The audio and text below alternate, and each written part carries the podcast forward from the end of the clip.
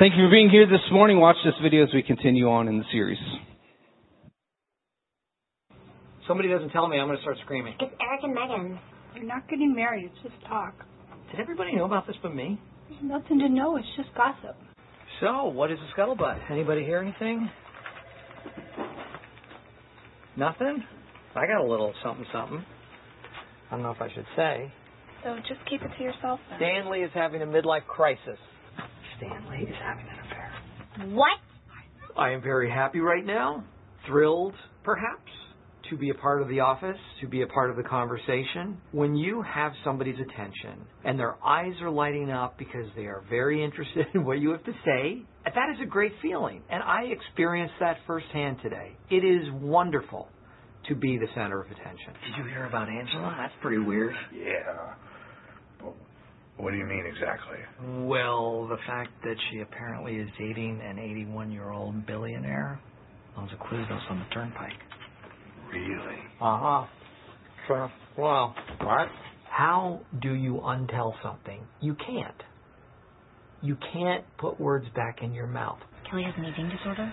Yeah. He always eats my lunch. Anorexia. She's in, she's in the anorexia type. We should do something. Nothing can be done. Just have to tell everybody, and hope for the best, I guess. Did you hear Pam's pregnant? Yeah. How far along is Pam? A few months. That's why they're rushing the wedding. Can't believe everything here. I am so happy you're eating again. What? No. Why don't you tell Stanley that I have asthma? Because I don't. If it gets out, they won't let me scuba. What? You think I'm the voice of the Taco Bell dog? Hey, has everyone heard a crazy rumor about themselves today? Yeah. Yeah, yeah. You know what? Let's discredit these rumors. Who's been saying that there's another person inside of me, working me with controls? I heard that from Andy. I heard it from Aaron. What? I heard it from Michael. Well, this morning in our series God Tweets, we are going to look at the problem of gossip. It affects families, it affects businesses, even the songs we, we played earlier, whether it was Heard It Through the Grapevine, whether it was Billie Jean, whether it was yesterday, longing for times before gossip and things come into our life. Gossip is a serious problem, and God gives such practical wisdom. Somebody tell me I'm going to start screaming. Oh my goodness, he's still talking. And God gives such practical wisdom on how to deal with our communication. And so we're looking at these little tweets that God has in the Bible, little tweets that we can apply to our lives. When I think about gossip, I think of a lot of quotes I pulled up. One is, it's not gossip if it's true, right? That's what people say. And you know, you've been on the receiving end of that and destroyed something you're working on because somebody said something inappropriately. Or how about this one? If you haven't got anything nice to say about anyone, well, come sit next to me. I'd love to hear it. The, the key to good eavesdropping not get caught. Or uh, I love Andy Warhol. I have a social disease. I have to go out every night. If I stay home one night, I start spreading rumors to my dogs. Or here's another one. In small towns, gossip travels at the speed of boredom. Because when people are bored, they talk about other people.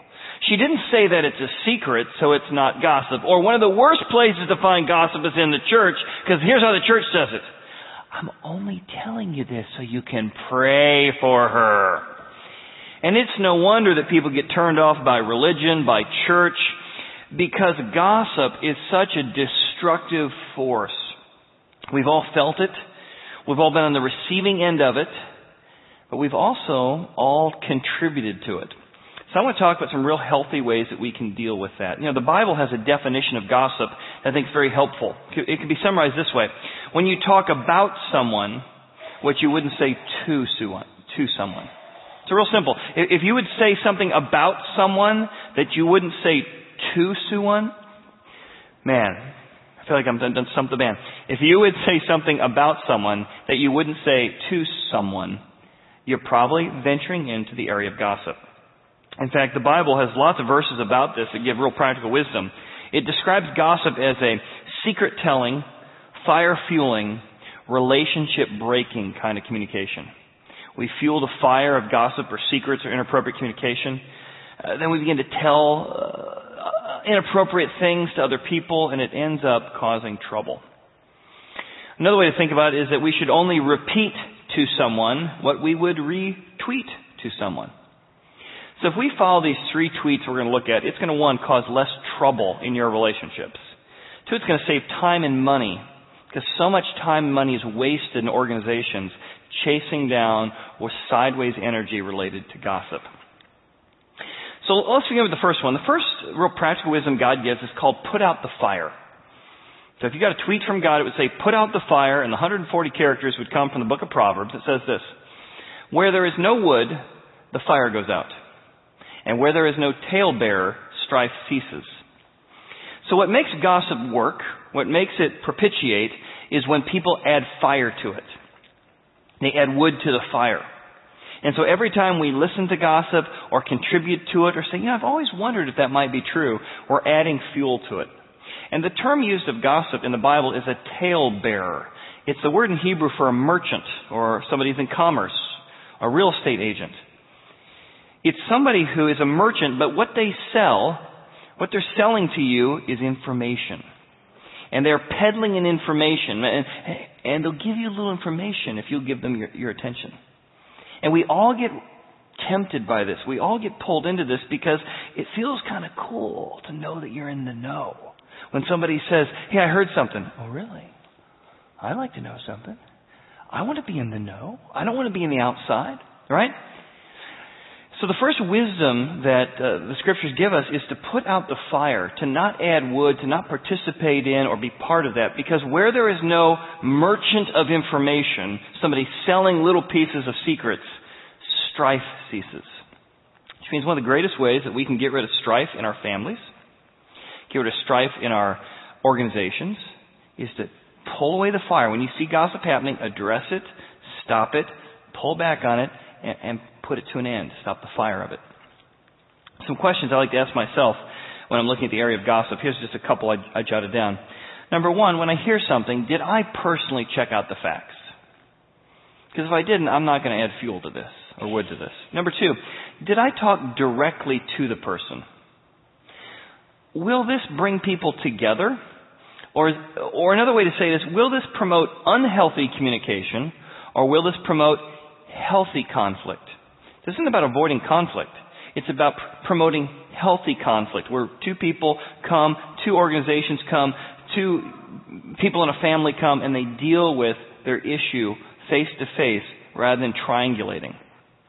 Here's another way the Bible says to put out the fire. It says a, a, a talebearer reveals secrets, but he who is of a faithful spirit conceals a matter. And it contrasts the real issue when we gossip is that we have an unfaithful spirit. We're unfaithful to keep our word. We're unfaithful to be honest or trustworthy. And so what the Bible's appealing to us or calling to us is to have a faithful spirit because a faithful spirit conceals what's appropriate. It doesn't tell everybody everything, even if it is true. Because we ask, is this going to build people up, promote healthy relationships, or is this going to create unhealthy division? Which is why in this series, I've talked about the communicable attributes of God. So a little, little theology lesson here. Uh, under the theology of God, it's called theology proper. It, we describe that God has different characteristics. Some of them are communicable, like you can catch them, and some are incommunicable. So the God of the Bible is described as all powerful, He's omniscient, He's omnipotent, and these are things that He's, uh, He is, that are incommunicable. You don't get around God and suddenly you become omnipresent. But He has other characteristics that are communicable that you get to know the God. You get to learn about this God. You study Him and you catch His Spirit. When you find out how faithful God is, you know who knows all your secrets? God does. And He doesn't spread them to you. He doesn't spread them to other people. In fact, God is so gentle, He's so kind, He's so faithful, that even when He's trying to grow us, when He's trying to grow me, He doesn't even reveal all my secrets to me at once. Because I couldn't handle it. There's so much broken in me that if God told me everything that's broken in me at once, I'd be like, so God will just bring like one little secret out and say, hey, Chad, here, here's something I want to deal with today. Your communication, your gossip, uh, your pride, or, or, an unteachable spirit. And God will just real faithfully say, and I'm doing this not out of destruction. I'm not because you know, I'm angry at you. I'm doing this because I'm a loving father. And I want to reveal this secret so that I can work with you to develop that area of character. And so as you get to know how God deals with us as a father, as a friend, as a, as a, as our God, you begin to say, He's so faithful with my secrets. I want to be faithful with other people's secrets. Song with a, a buddy of mine. He runs a, he's a CEO of a large company here in Cincinnati. He said one of the ways he deals with this idea of not adding fuel to the fire is that every time somebody comes into his office from one particular division of his company, and he'll say, I gotta say, we gotta talk about a problem. Oh, great, let's talk, let's get to the bottom. Love fixing problems. And his employee will say, well, let me tell you, Tom over in finance, and as soon as he finishes the sentence, he'll say, wow, this sounds serious. Let me call Tom. Hey, Tom, could you come in here so the two of us could have a chat? The three of us could have a chat? You know what happens, don't you?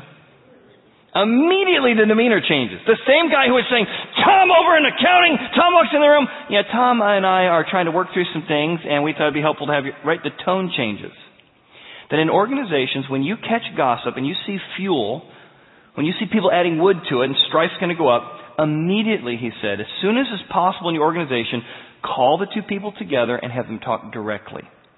And when you do that, you inspire trust in the organization, you keep fuel off the fire of, of strife, and you show that you as a leader, you as a parent, you as a, a member of the family can be trusted to honor the different people in the situation.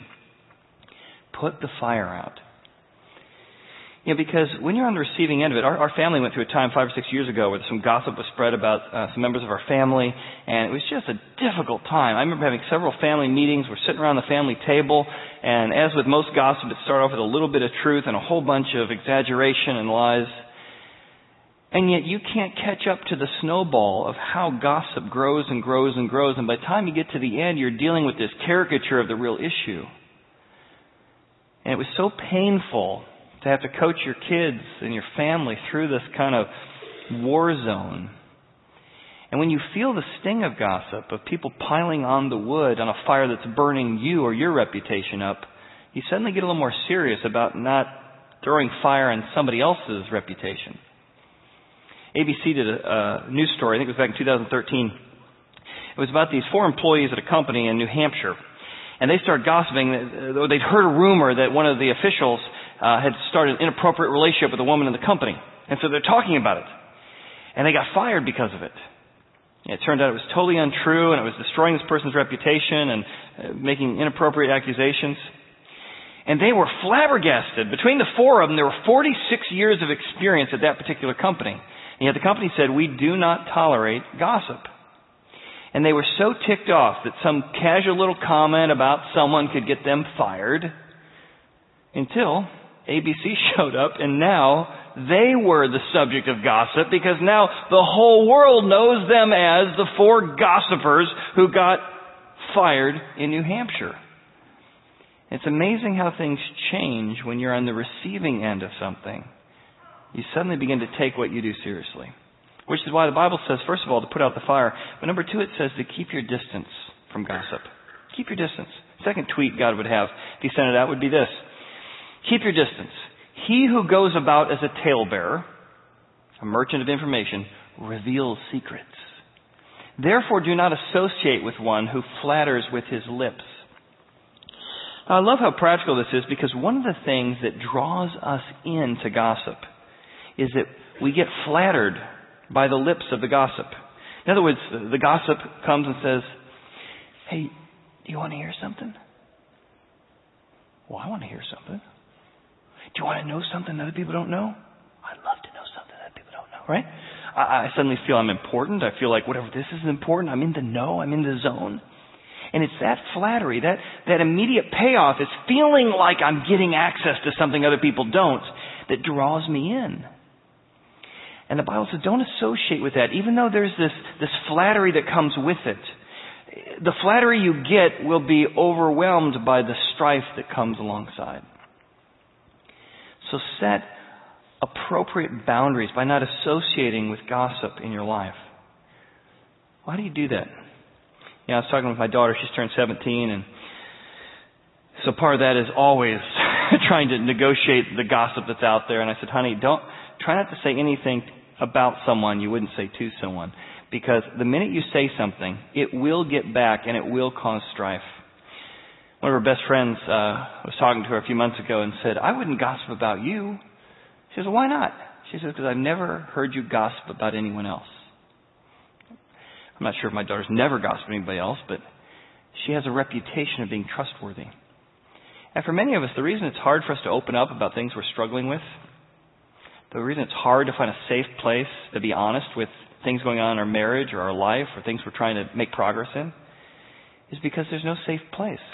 Who knows if there's a news reporter here? Who knows if I'm honest about something that I'm that I'm sharing if it's not going to be used in an inappropriate way?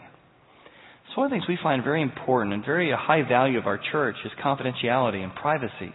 We want to create a safe place where you can know that wherever you are in your journey, whatever it is you're struggling with, whether it's a thought, a belief, or a habit, this is a safe place to be honest. And you're, you're with other people who also have brokenness and, and are working on their own issues.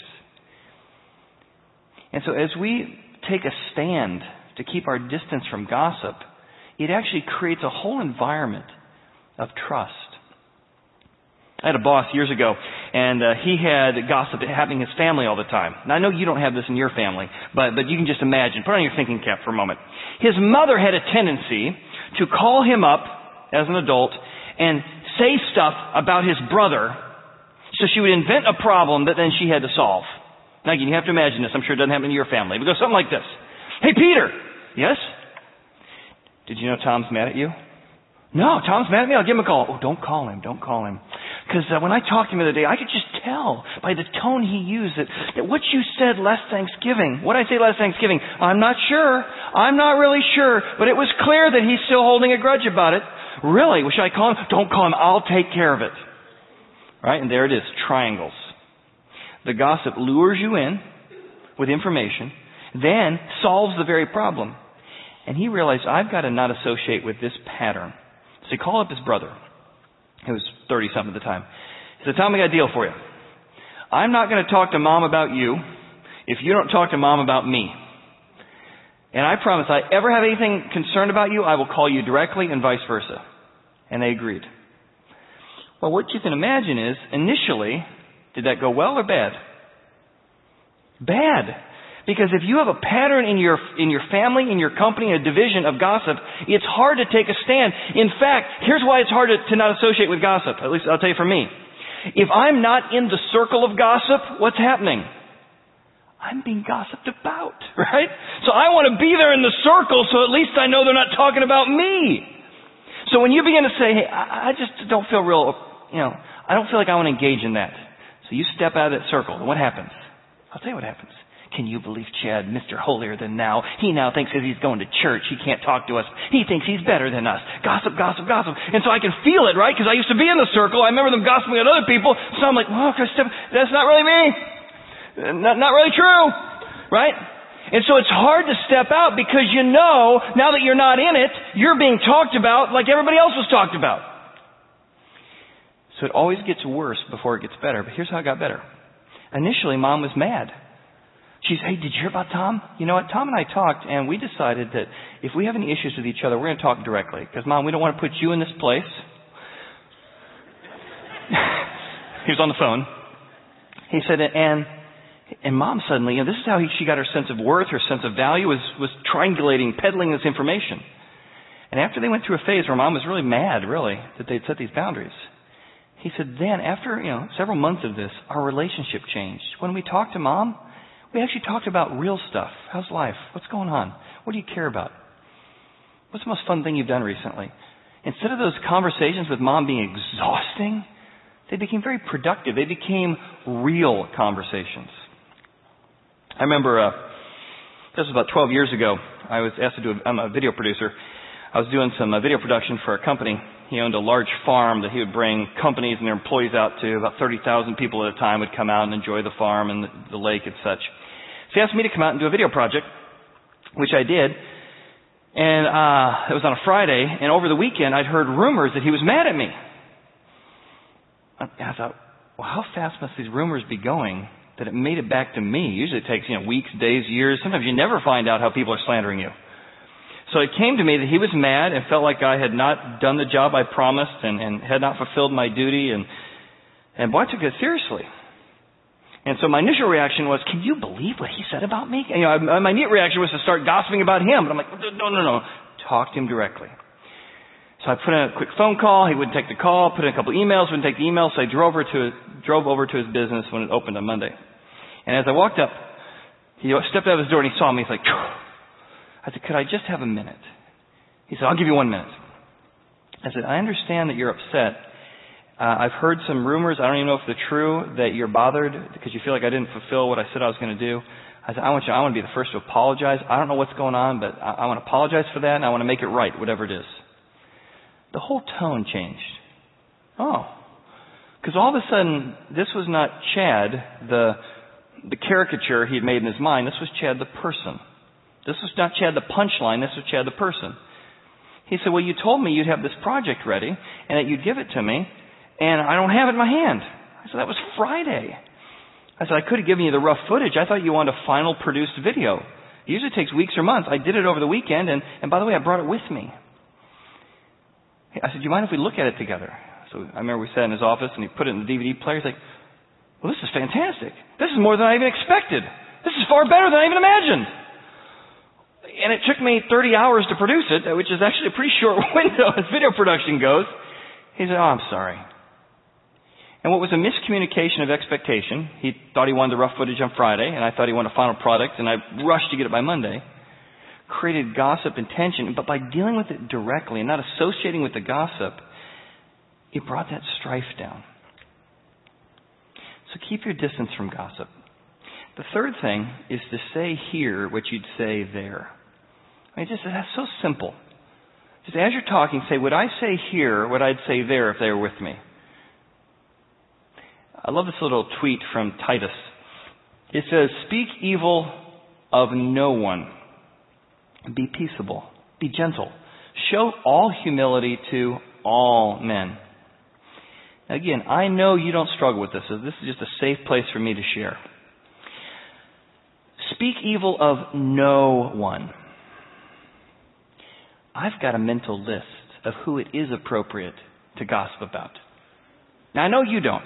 Now, I'm not going to gossip about my friends, or I'm not going to gossip about my family, or my wife, or my kids. But there are certain people that I give myself permission to gossip about because they are so ornery and they are so malicious and they are so frustrating. And you know what they did to me? In light of what they did for me, they actually deserve what it is I'm giving to them, right? Now maybe you have somebody like that. Which why the Bible is challenging us to speak evil of no one. To say, man, I really do have a list. Now, now what's going to motivate you to speak evil of no one? Let me go back to the communicable attributes of God. God says that in our hearts, the very root of what makes us gossip, that makes us unkind, that makes us impatient, is this evil, broken heart. And God would be fully justified in taking us as, as evil doers and to spread rumors about us, to condemn us, to judge us. God would be in his right mind if he did that, if he was fair based on our conscience, our secrets, our thoughts. But God instead doesn't speak evil of us. Instead, he chose to come to earth and die on a cross for us. And when you realize that I was an evil person that God didn't speak evil of, then all of a sudden you've got some humility that you turn to others speaking evil about you and you say, well, I want to do unto others as God has done unto me. And you eliminate the list. You start asking yourself, how can I be peaceable? How can I handle this situation in a way that will bring peace and harmony to the organization, to our family? And I ask myself, what tone am I using? Is my tone one that is gentle? Because sometimes, because it, it doesn't mean you don't deal with conflict. When you're dealing with conflict, sometimes I'm dealing with conflict because I want to tell somebody I'm mad, which is different from I want to help them develop. As a manager, isn't that true? Sometimes you're like, we're not going to stand for this around here. This is totally inappropriate. This is wrong. Well, you can do that. But what if you want to deal with the same root problem, but say my goal is to develop that person? How can I do this in a gentle way? You know, what happened last week is inappropriate. Let's talk what happened. I come to it with a spirit of humility. Hey, maybe I misunderstood this. Hey, maybe I don't have all the facts right. So let me tell you what I've heard. Let me tell you how this came across, and I want to give you a chance to clarify. But we really do need to deal with this issue. Do you see how that tone, that humility, that gentleness makes it easier to have those conversations? Where do you get that tone? Where do you get all humility to all men. Especially if you're in a C suite. You're in a culture that's obsessed with often power, obsessed with selling yourself, promoting yourself. And yet you look at the God of the Bible and you say, whatever C suite I'm in, God's in the ultimate C suite. And the message of the Bible is the God that controls the world, the God who owns the, the cattle on a thousand hills. You know what this God does? He comes to earth in the form of a man. You say, I don't believe Jesus is God. Well, that's all right. Let me tell you why you'd want to. Jesus comes and says, I am God in the flesh. And I could come and demand my own way. Don't you know I'm God? Don't you know I'm in the ultimate C-suite? Let me tell you what you owe me. Instead, the God of the Bible shows up in the form of humankind. He pulls up his sleeves. He says, Could I wash your feet? Now, I don't want anybody to wash my feet now, and I've got pretty clean feet. I've got socks now. We, we cover the embarrassing parts, the stinky parts of our life. Even worse in those days when you traveled hundreds of miles, when you didn't have the kind of medicines and, and cleanliness that we have. And Jesus sits down while his while his disciples, by the way, are arguing about their titles. Who's going to be greatest in the kingdom? I am. Well, I think I've done more than you have. And Jesus bows down in humility and says, How can I serve you? I want to wash the parts of your life you keep concealed. I want to cleanse the parts of your life that have given you pain that you use. I want to wash the dirtiest parts of you. Only servants do that.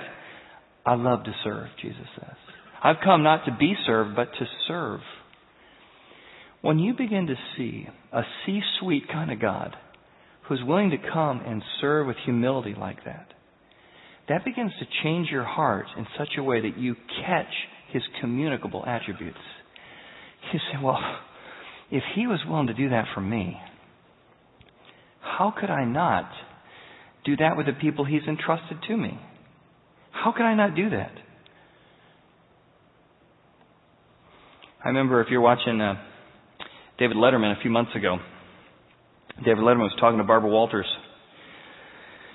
and he was sharing how he had a list. In general, he'd say, don't gossip, but he didn't have a list of gossip about no one. He was embarrassed when the article came out about Monica Lewinsky where she shared in Vanity Fair how she was almost suicidal because she became a natural punchline. She became an international joke. And he was apologizing to Barbara. He said as he read this article, he just felt horrible that he had contributed to a young woman almost committing suicide because of the punchlines he used over and over and over and over with her. Of course, it was a few years ago that he had a scandal going on of, of inappropriate relationships. And, and having felt the gossip going on about him, some, some humility had come into him and realizing what he had done. Speak evil of no one, whoever's on your list. Be peaceable. Starting a business guy, he uh, was working with the owners of a company. And the owners had hired a new guy to be his replacement, a younger guy.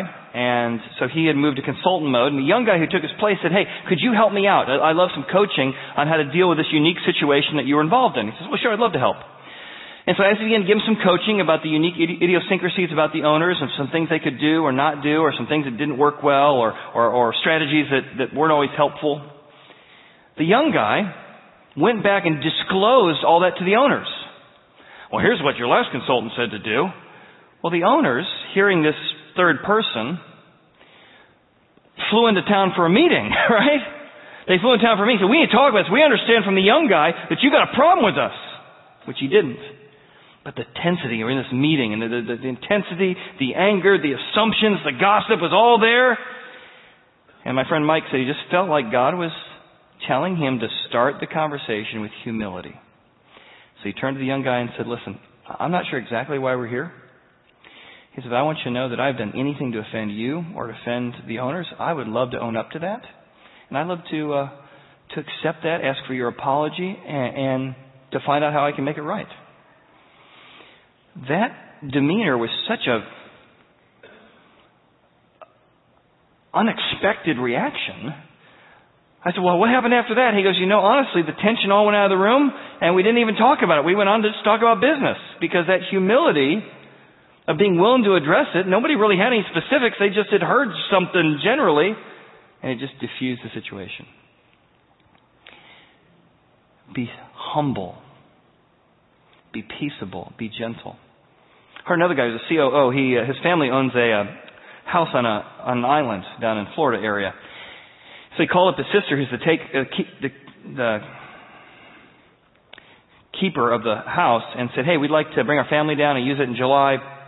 Hey, that sounds great. And so this particular house, you fly into the island, and then you actually have to uh, take a golf cart, you know, to the actual uh, house, and then they have a boat there. So had all reserved, got the reservations in, and just a few weeks before they're going to head down there, maybe it was a month beforehand, she calls up and says, "Hey, just want to let you know, I sold the house." You sold the house, the one we're going to be in vacation with in a few weeks? Yeah. I just, it was too much of a hassle. And in one decision that somebody else made, suddenly his vacation went from zero using the family house to $7,000. He had to change the flights, he had to change the reservations, he had to rent a house for the week, he had to rent a boat for the week, he had to rent a golf cart for the week. And in one moment, $7,000, and my buddy said to him and says, well, what'd you do about that? Did you read her the riot act? He said, you know, I rented another place, a little bigger than, than that one, and uh, I called up my sister, and I asked if she and her husband wanted to enjoy vacation with us that week. My friend's like, what? Why in the world would you do that? He said, well, I don't know. I didn't think much of it. In fact, my dad thought I would be mad and not talk to her for a year or, or ten years. But I just decided that our relationship is more important than the house. You, you might say, "No, that is the worst thing I've ever heard in my life."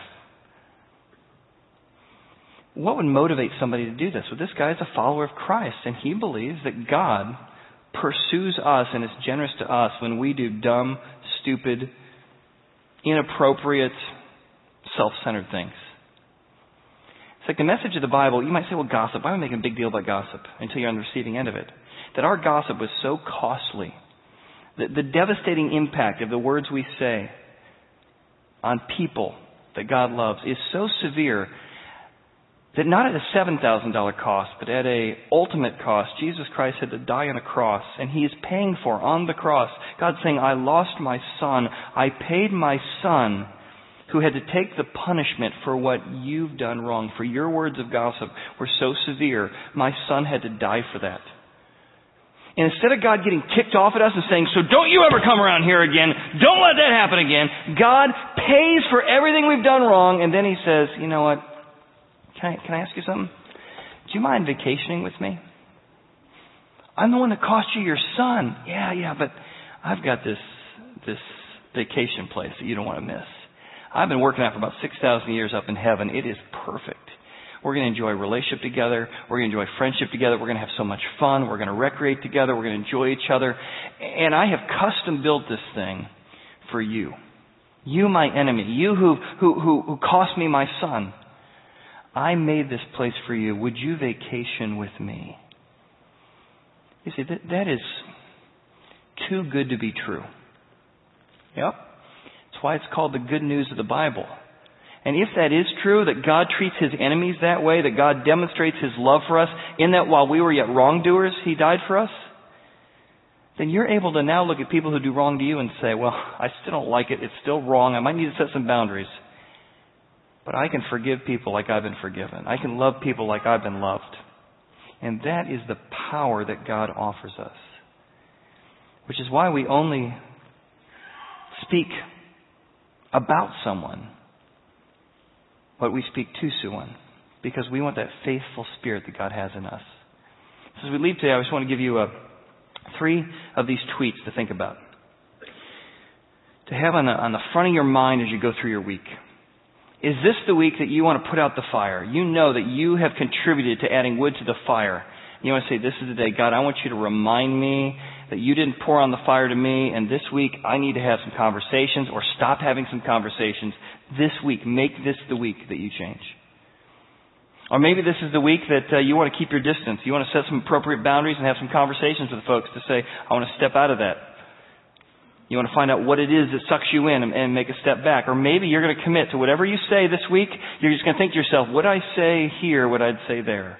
What I say to this person, what I'm saying about this person. Because if you do, you will save yourself so much pain and you will improve your relationships and the trust in your organization. I'll give you an example. I was sitting down seven or eight years ago, and I was ticked off. Don't even remember what I was ticked off about. I just remember the emotion. I was so mad. I got out my email, and I'm writing this thing. So and so did such and such, and I was so could not believe it. I never would have done this thing. To so so so and I'm just the adrenaline's going. I'm going. It's the best email I've ever written in my life. I'm telling this person about what that person did, and I'm all done. Ooh, put an exclamation point. Lots of exclamation points. Lots of unhappy faces, angry faces, in fact. And then I go to hit send, and just as I go to hit send, I went, wait, I, I better spell check it. And then I looked up at the send line. I was about to send it to the person I was gossiping about.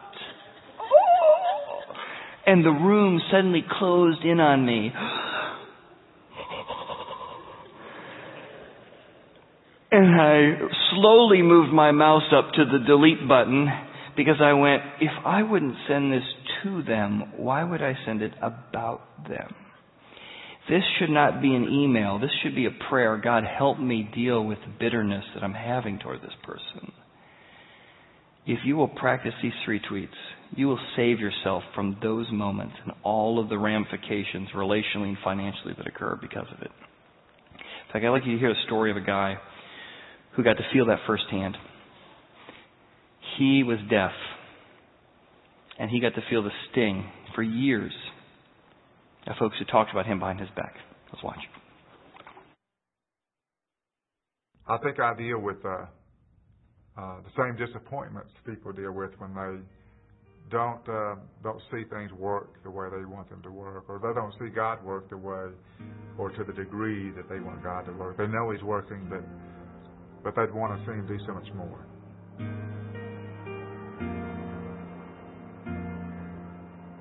When I was a young boy, I, I lost my hearing. I had uh, some illness, and it involved a high fever, and, and I, I lost about 75 to 80 percent of my hearing. And uh, by the time I was in the first grade, my teachers recognized that I wasn't hearing like everybody else. Went through a lot of tests, and consequently learned that I'd had uh, a hearing loss that was irreversible. So I'm profoundly deaf, actually, legally deaf, you might say.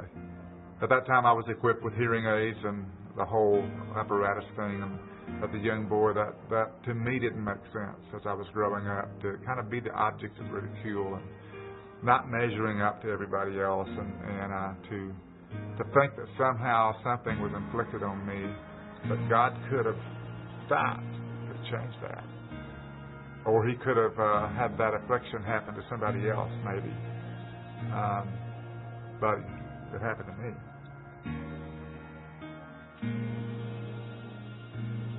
I didn't suffer physically.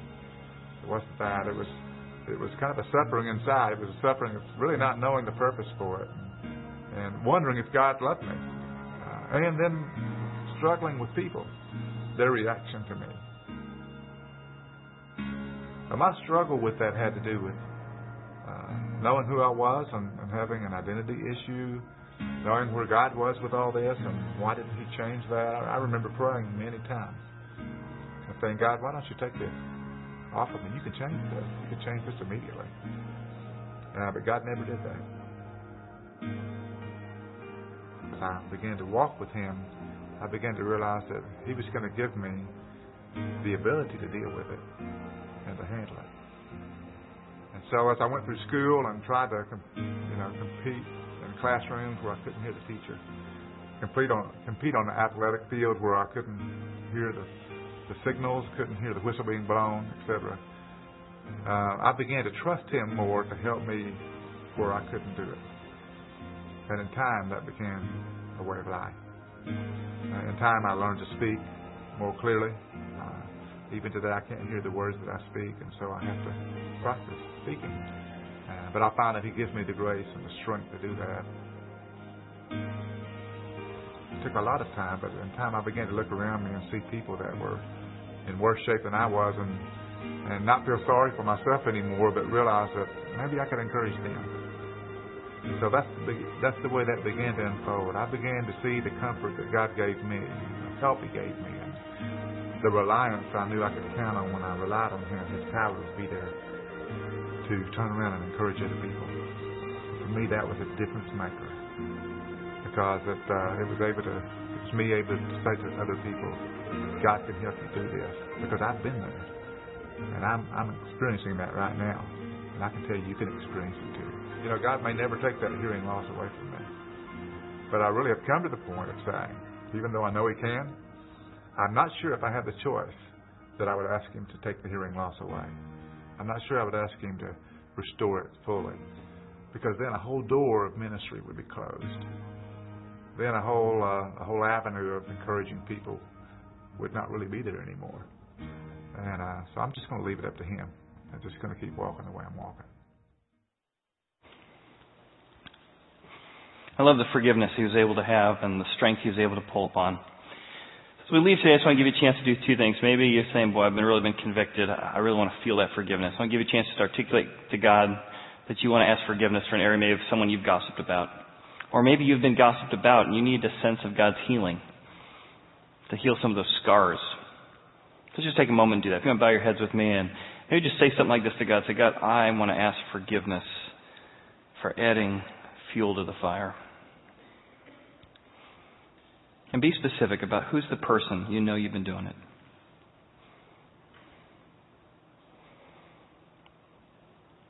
Or maybe it's a situation, God, whenever I go to the country club, whenever we're on the golf course, God, I confess that's what I do. Forgive me.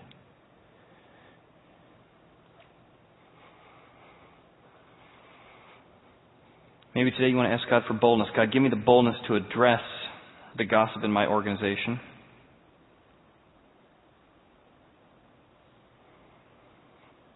or in my family.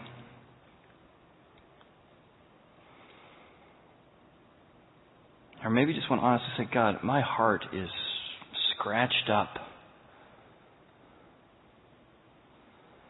Will you come heal it and fix it from the scars of what people have said about me?